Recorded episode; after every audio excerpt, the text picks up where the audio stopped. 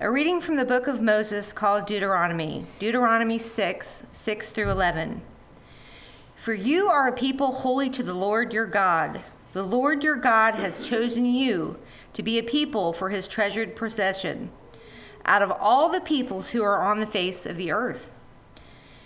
It was not because you were more in number than any other people that the Lord set his love on you and chose you, for you were the fewest of all the people. But it is because the Lord loves you and is keeping the oath that he swore to your fathers, that the Lord has brought you out with a mighty hand and redeemed you from the house of slavery, from the hand of Pharaoh, king of Egypt. Know therefore that the Lord your God is God, the faithful God who keeps covenant and steadfast love with those who love him and keep his commandments to a thousand generations, and repays to their face those who hate him by destroying them. He will not be slack with one who hates him. He real, will repay him to his face. You shall therefore be careful to do the commandment and statutes and the rules that I command you today. A reading from the Psalm of David, Psalm 32. Blessed is the one whose transgression is forgiven, whose sin is covered. Blessed is the man against whom the Lord counts no iniquity, and in, and in whose spirit there is no deceit. For when I kept silent, my bones wasted away through my groaning all day long. For day and night your hand was heavy upon me, my strength was dried up as by the heat of summer. Selah. I acknowledge my sin to you, and I did not cover my iniquity. I said, I will confess my transgressions to the Lord, and you forgave the iniquity of my sin. Selah. Therefore, let everyone who is godly offer prayer to you at a time when you may be found. Surely in the rush of great waters, they shall not reach him. You are a hiding place for me. You preserve me from trouble. You surround me with shouts of de- deliverance. Selah. I will instruct you and teach you in the way you should go. I will counsel you with my eye upon you. Be not like a horse or a mule without understanding, which must be curbed with bit and bridle, or it will not stay near you. Many are the sorrows of the wicked, but steadfast love surrounds those who trust in the Lord. Be glad in the Lord and rejoice, O righteous, and shout for joy, all you upright in heart. A reading from the Gospel according to John, John 1 1 through 18.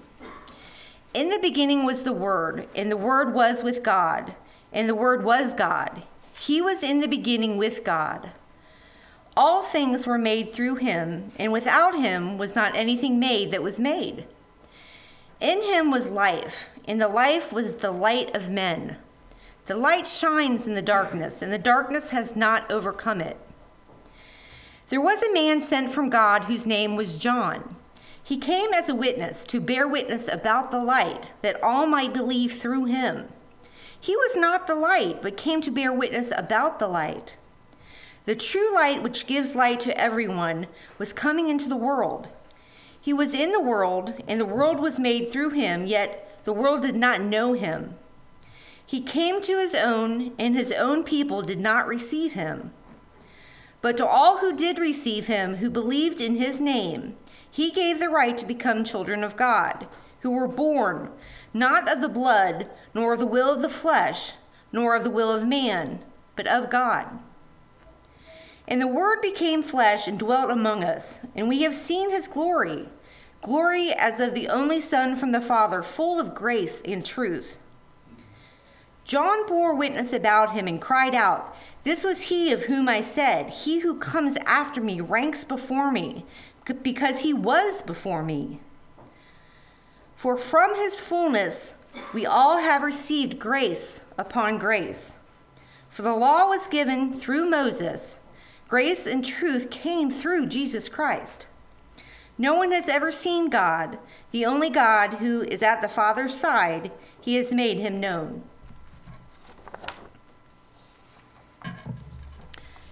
Galatians 1 6 through 12. I am astonished that you are so quickly deserting him who called you in the grace of Christ and are turning to a different gospel.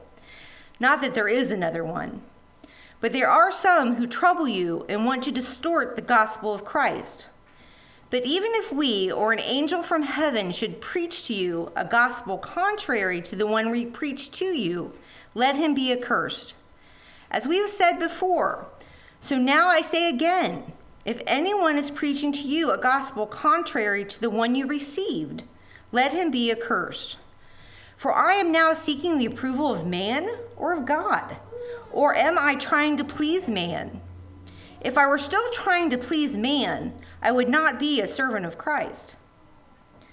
For I would have you know, brothers, that the gospel that was preached by me is not man's gospel, for I did not receive it from any man, nor was I taught it, but I received it through a revelation of Jesus Christ.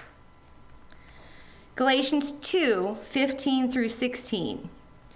We ourselves are Jews by birth and not Gentile sinners. Yet we know that a person is not justified by works of the law, but through faith in Jesus Christ. So we also have believed in Christ Jesus. In order to be justified by faith in Christ and not by works of the law, because by works of the law, no one will be, uh, will be justified. Galatians 2 20 through 21. I have been crucified with Christ. It is no longer I who live, but Christ who lives in me. In the life I now live in the flesh, I live by faith in the Son of God who loved me and gave himself for me. I do not nullify the grace of God, for it is righteousness were through the law, then Christ died for no purpose. Galatians 3 1 through 3. O foolish Galatians! Who have bewitched you? It was before your eyes that Jesus Christ was publicly portrayed as crucified. Let me ask you only this Did you receive the Spirit by works of the law or by hearing with faith? Are you so foolish? Having begun by the Spirit, are you now being perfected by the flesh? These are the words of our Lord. So let's get into today's message. Um, Rediscovering and Restoring Biblical Christianity series, GCF 19 and 20, uh, because we have taught this material at various venues uh, in the past, especially at Wright State. I think we did. Uh, we got of the 15 emphases, we got through about six of them at Wright State, or five of them over a three-year period. And what we're trying to do is, I'm trying to do this as a very abridged series. So last week we looked at the first of the 15 emphases uh, chapter one, so to speak, was called Loving God. And um, I just wanted to reiterate that um, when we taught this at Wright State, I did about five two to two and a half hour messages, so a total of around 12 hours on what it meant to love God. And so last week you got 40 minutes of what it means to love God. And although I tried to be uh, pick out some of the most important points, Loving God is a big topic, and it's a big source of confusion today. Uh, we have everything, you know, we have bumper stickers that say, I love Jesus and I love french fries, or I love my schnauzer, or, you know, I love the New England Patriots, God forbid. But, uh, not threw that one in for Logan. But, uh, you know, so what love means uh, can be anything from lust to to uh, I kind of feel pretty good about it, or, you know, it, it just can mean so many different things.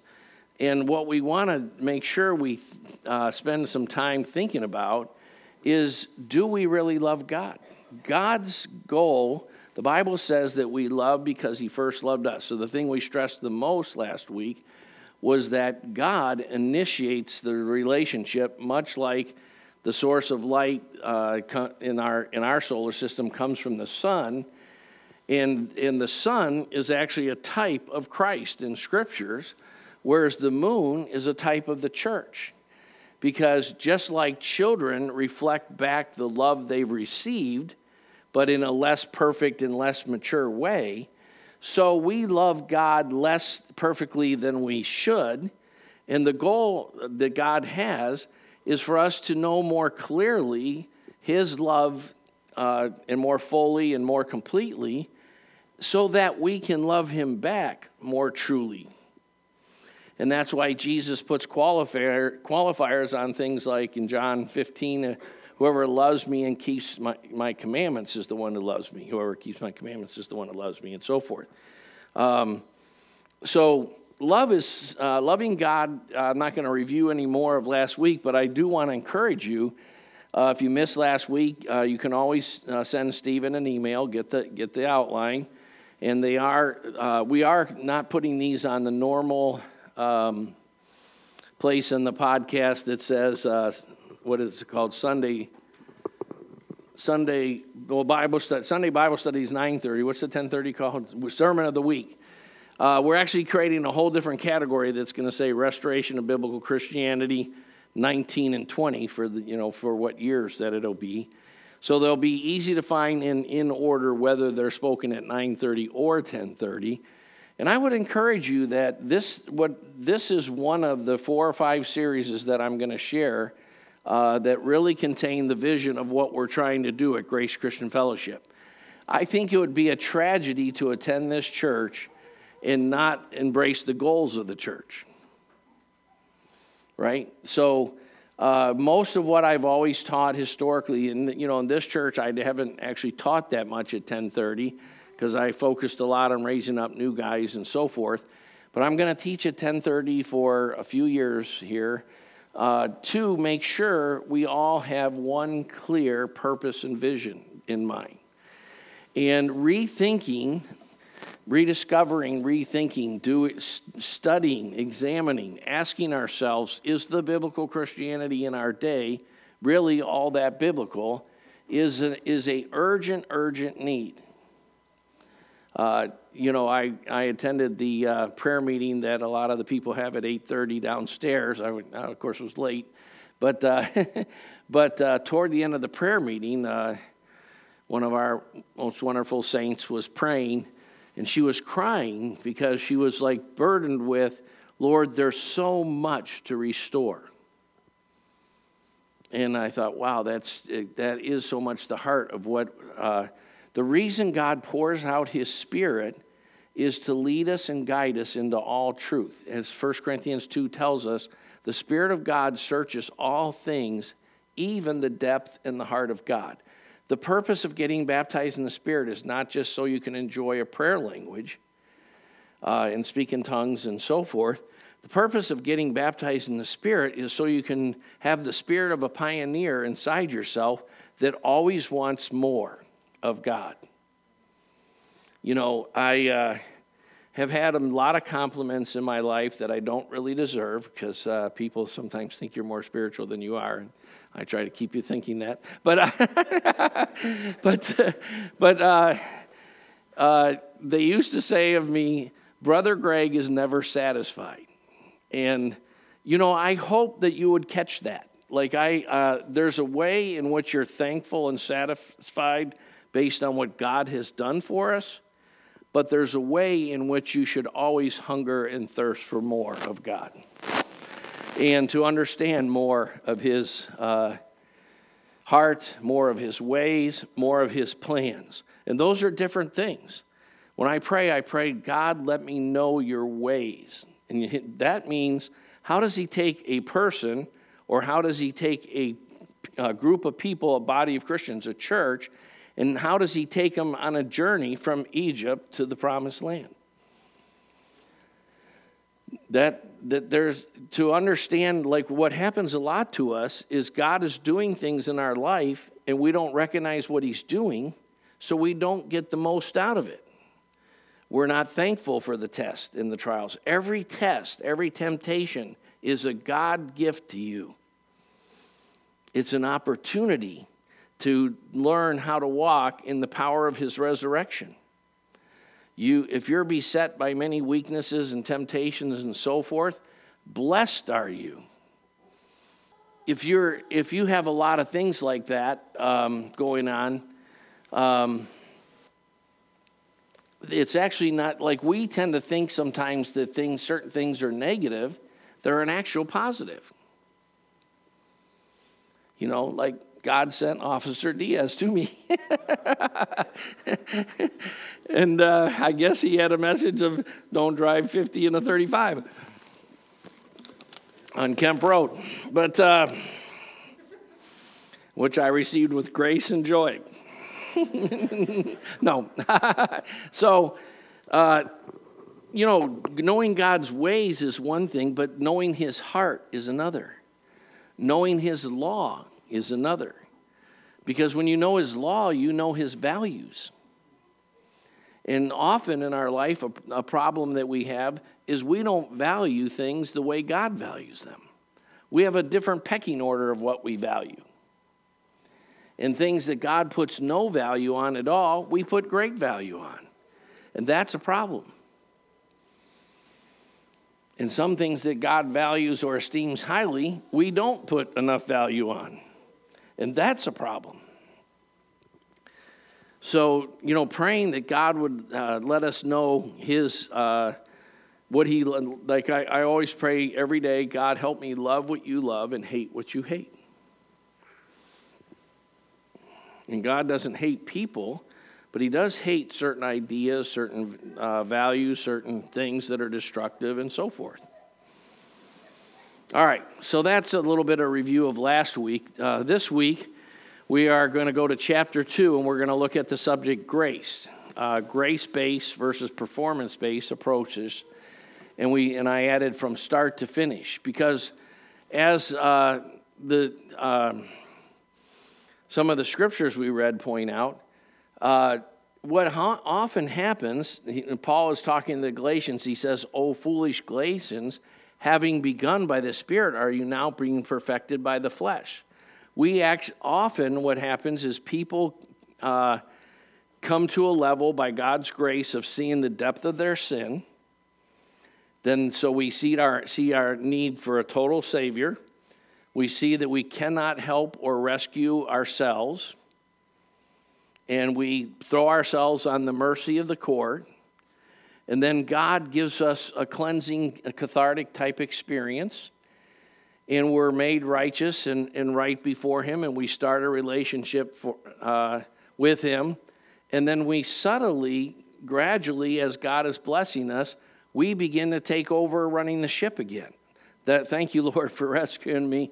I'll, I'll take it from here. That's what we do, right? Uh, having we start in the spirit, but then we somehow shift to perfecting ourselves. When it says the flesh, uh, NET translates that something like the human condition. We, we, um, we trans, transfer to doing it by our initiation and by our works and by our efforts. And that will get you nowhere. So that's what, what we're going to look at today is the difference between being grace based in our approach to God and being performance based in our approach to God. So, the first thing we're going to start with is defining performance based approaches to justification, to righteousness, and to right standing, and, and even just a performance based approach to living, to life, to how we try to walk with, in life with God.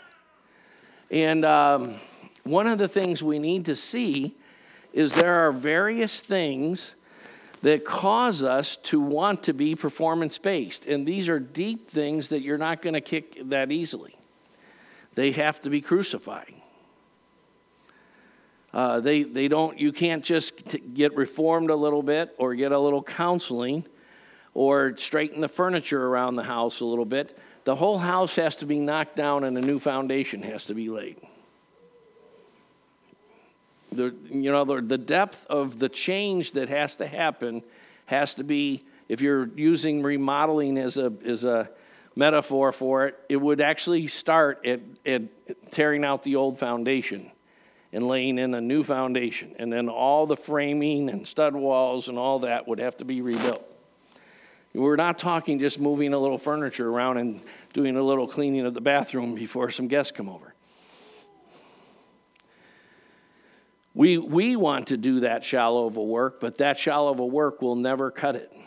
And so, one of the things we need to know, it's not in the notes, so I'll give it to you no extra charge, is there are things deep inside of you that wants to be performance based in our approach to God.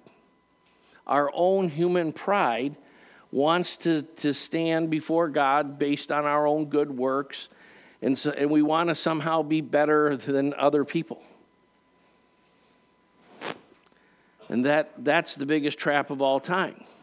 And that goes very far back in human history.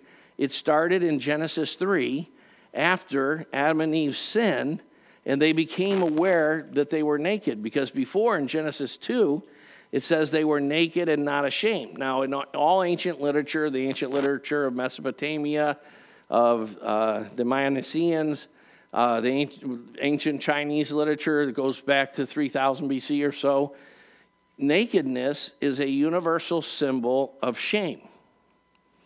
Now, we flaunt nakedness and rejoice in it in our culture and stuff because we're a culture that's shameless. Uh, we're a pretty perverted culture. But the truth of the matter is, is that uh, the beauty of what Adam and Eve had before sin entered is they were, bo- they were created married and they were created for sexual love and, and to be naked and to enjoy being naked with each other. And, and, you, and that's one of the great enjoyments of marriage.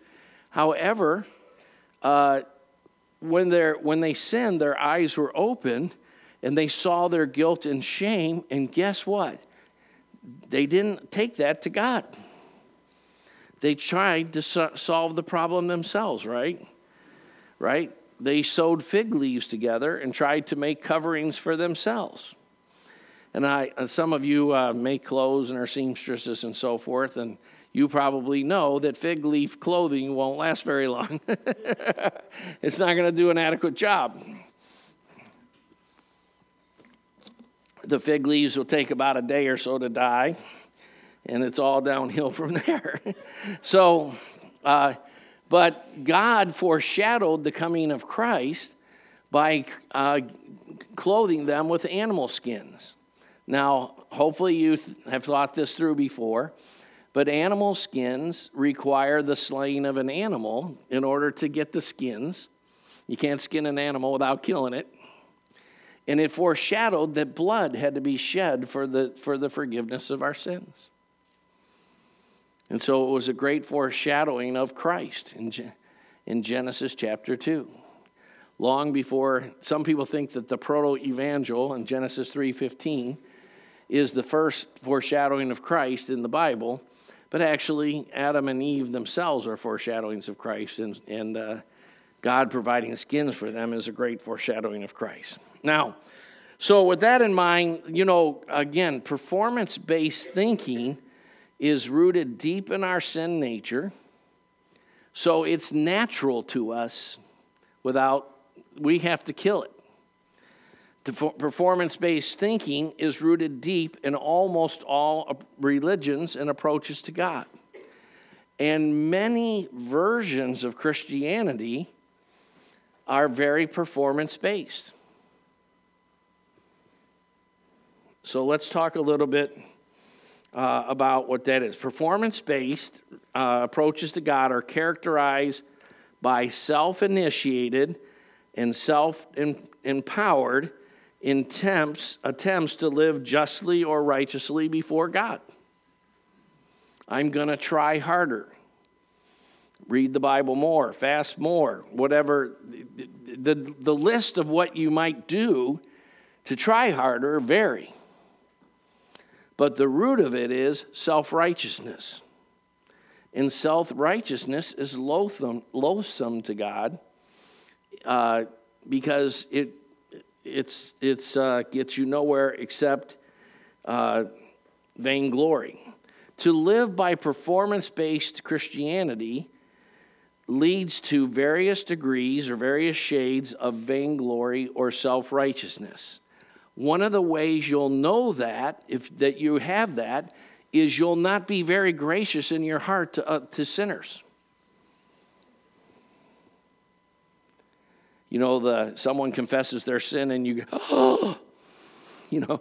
Uh, Galatians 6 1 reminds us it says, You who are spiritual, those of you who are spiritually mature, if anyone is caught in a trespass, you who are spiritual, restore such a one, looking to yourself lest you too be tempted. Reminding, like, when you are, if you're going to ever be effective in ministry at all, you have to realize the person you're helping is need, needs your help less than you need help. Right? The key to good ministry is knowing I'm a total jerk. I'm a loser. I'm a sinner. I have had false motivations. I've had bad attitudes. I've had self righteousness. I've had procrastination. I've had various lusts and, and, greeds and evil desires. I'm, I need a Savior. And so, whatever you're dealing with is less than what I've dealt with. And you can actually grow up in, the, in what our world sees as a goody two shoes and come to realize that about yourself. You don't have to have been a chainsaw murderer or a drug addict or anything like that. All you have to realize is that uh, you know one of the most powerful testimonies I've heard in this church. You know we have all kind of people like Mr. Bradbury or Stephen Leopold or myself or Nathan Hager who we like to, when we're kidding around, like we like to debate about who was the worst sinner. And, uh, and I'm glad for them to win, actually, uh, if, if they want. But the truth of the matter is that, you know, the most powerful testimony I've heard was in my living room when Melody Burks told me that she was before God in prayer and she was thinking about Luke 18, the, the parable of the publican and the tax gatherer, or the Pharisee and the publican, and the publican's the tax gatherer. And she realized that God showed her that she was more like the Pharisee than she was like the tax gatherer. And the, guess what? Every one of us should needs that experience. Every one of us has things in our heart that say, I thank thee, God, that I'm not like other men. I go to Grace Christian Fellowship, that radical church. God help us. Uh, you know. So the fact is, uh, all of us come to Christ pathetically sinful. Right? And therefore, we should be able to deal graciously and gent- gently with no matter what anyone's facing because they're set by the grace of God go us, right? So the you know very first statement is performance based is characterized by self-initiated, self-empowered in, in attempts to live justly or righteously, and it will lead to vainglory and self-righteousness. In fact, you'll have two competing things going in, on inside yourself all the time, and you should look for these. If you if you're if you have these, then you're not walking by grace. You're walking by performance base. You can diagnose whether you're walking in grace or performance based any day and every day by if you're judgmental toward other people, like, oh, they're terrible. You know, you know, may God, by His grace, bring, you know, people. Like I love when God brings a, people that like have a whole different level of sin than I've ever like. You only killed twenty three people. Oh, We can work with that. You know, you know, uh, because because that's who we are. We're we're our sin problem is way deeper than we know. And so people ought to be, be able to be honest around us because we've done worse. And I don't care if you're an Eagle Scout, you've done worse.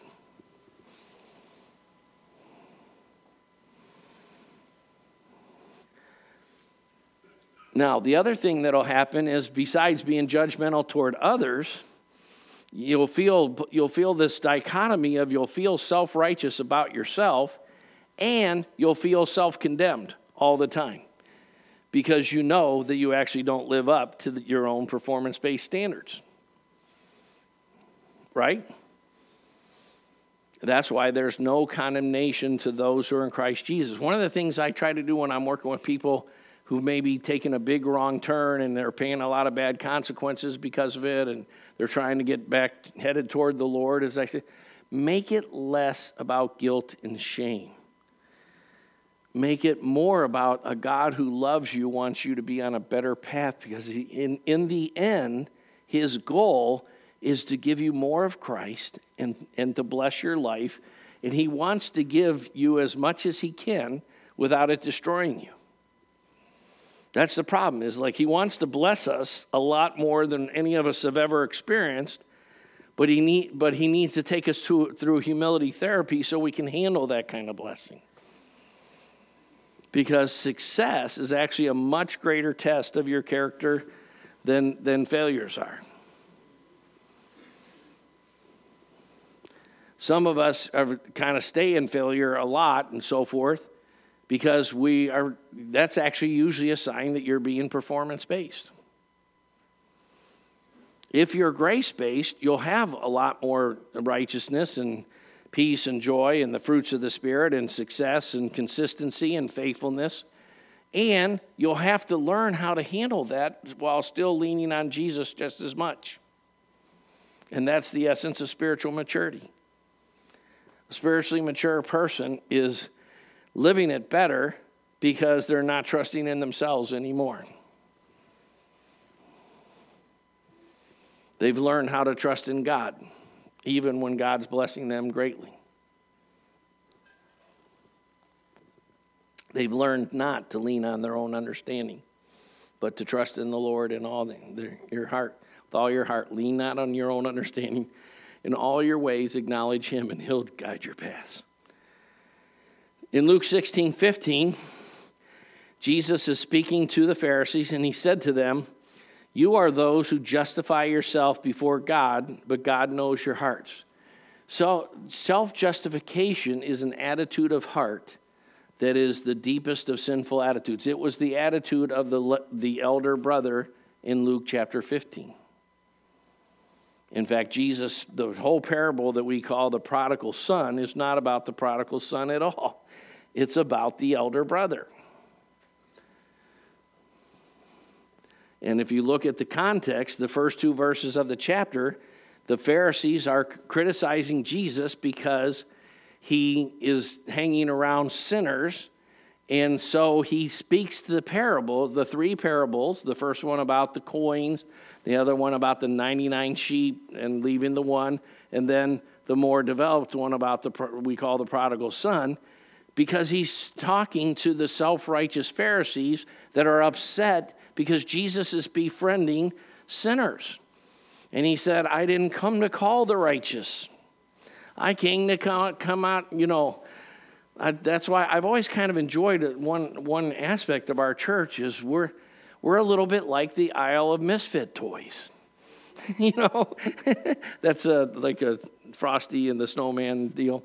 Uh, the, you know, I, I've always loved that, the thing, the Isle of Misfit Toys. And I've thought, that's just like Grace Christian Fellowship. you are, you're not qualified to be a member of this church until you see that you're a miserable sinner.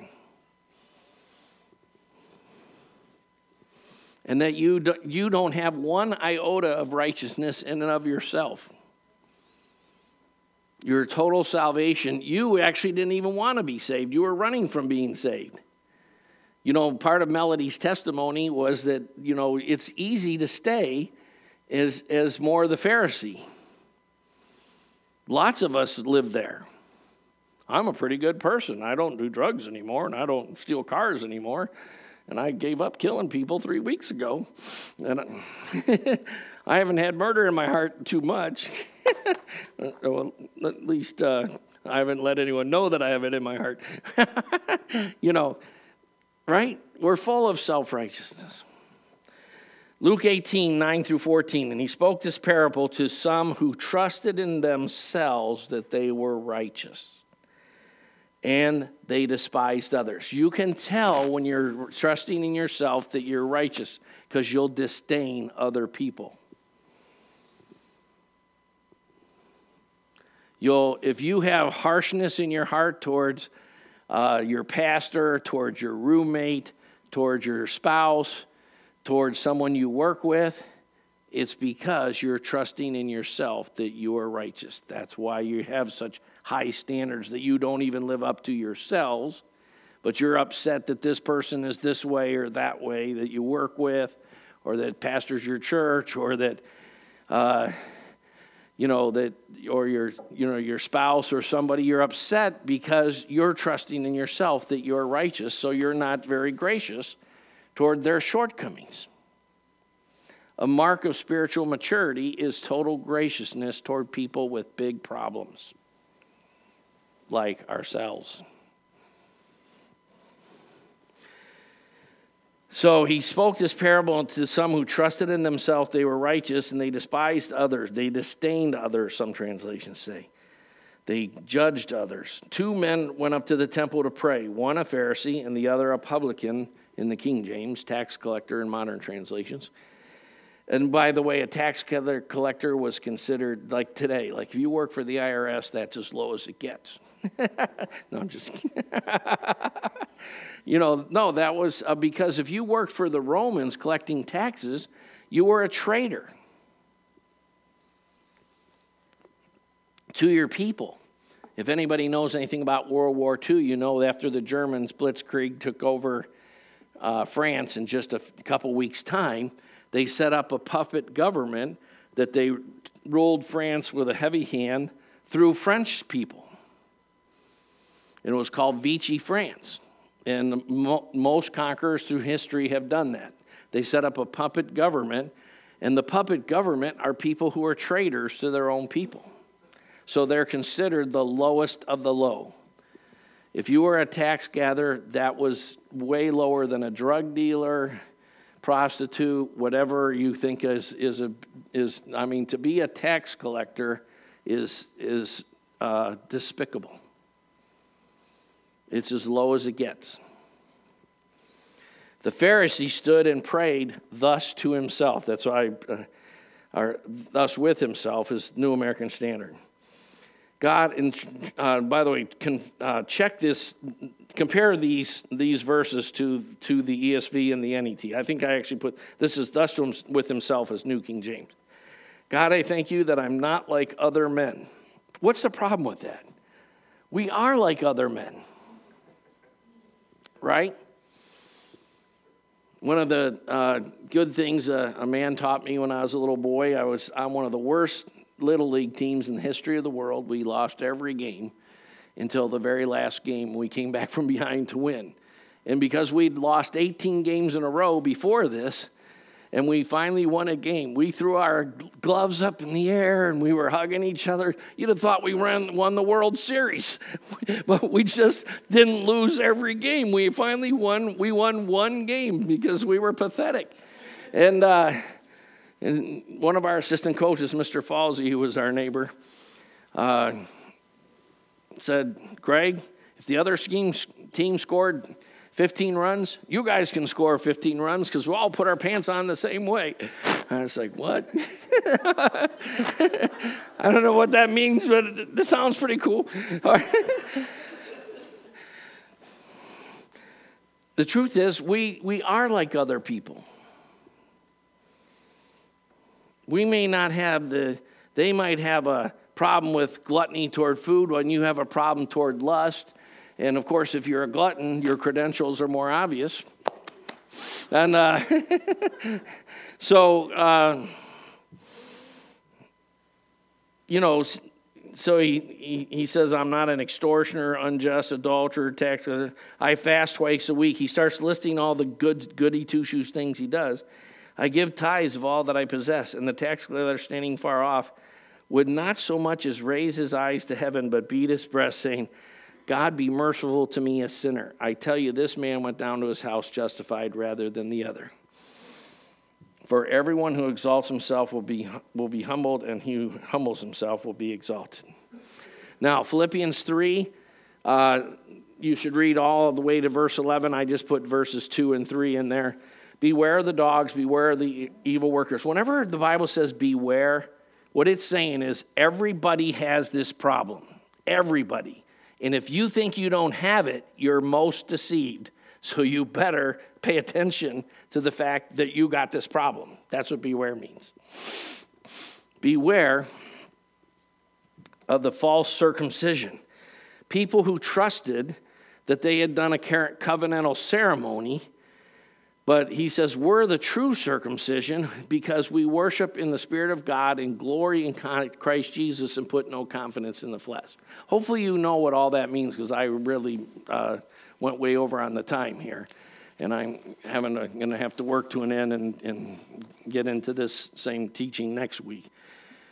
Understand, like, to glory in Christ Jesus means this I don't have any confidence that I'm a righteous dude. None.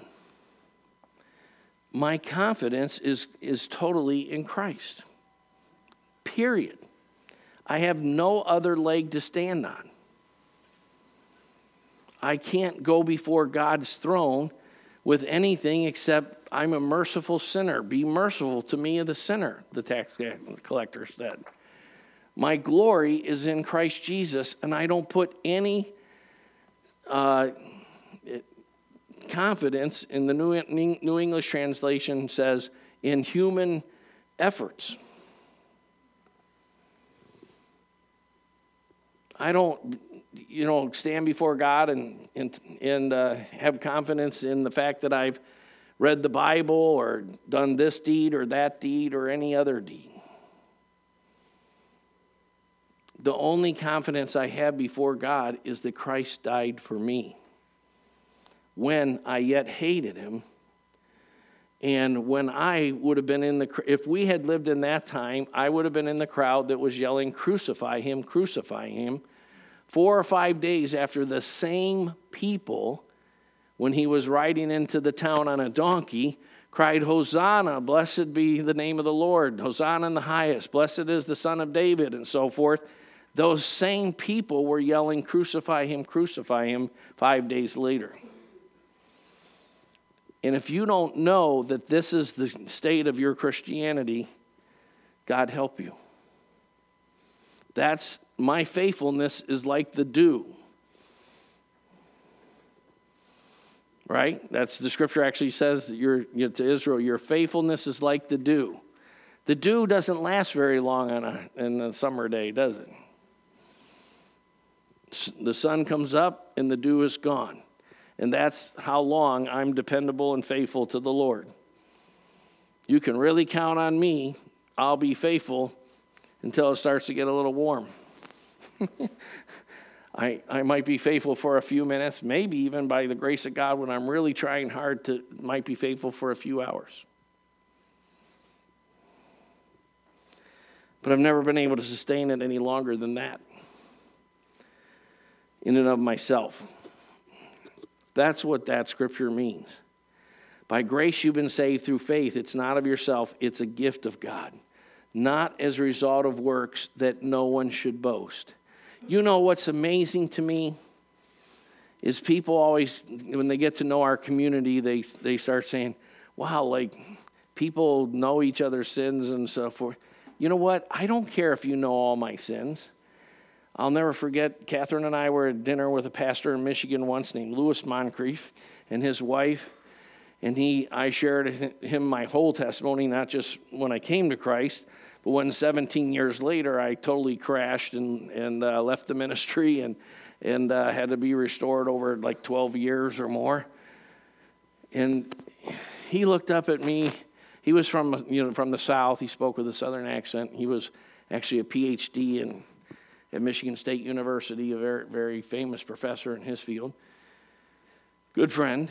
Uh, he's, uh, and he, he looked, he said, My God, you're the most honest person about your sins that I've ever met.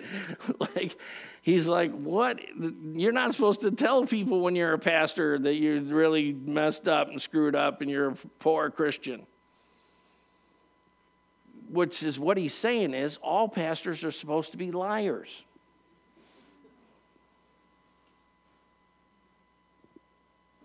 That's what he's saying. I'm supposed to have this positive testimony that I'm just a wonderful Christian and I fast and I'm pathetic.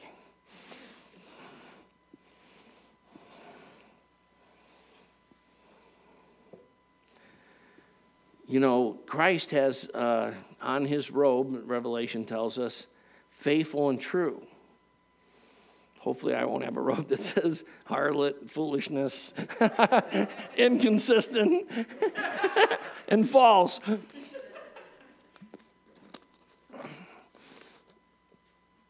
Fatso, and boy, does this guy really loves French fries. so, um, so I'm going to actually have to start next week on two or three types of self righteousness uh, because theonomic and antinomian legalism is uh, something that's not in everybody's everyday vocabulary. And there's kind of an idea in America today like, oh, I just want to have simple stuff. I don't want to know big words and stuff. The problem is, you are one of those things, whether you know the words or not. And there's no chance you can ask God to help you with those things unless you know what they are. Right? So you need to know what's called theonomic self righteousness versus antinomian self righteousness. And we'll start there next week, and, we'll, we'll, and you can decide whether you've been more of a theonomic self righteousness or more of an antinomian self righteousness. But you need the Lord to deliver you from them, as do I. Amen?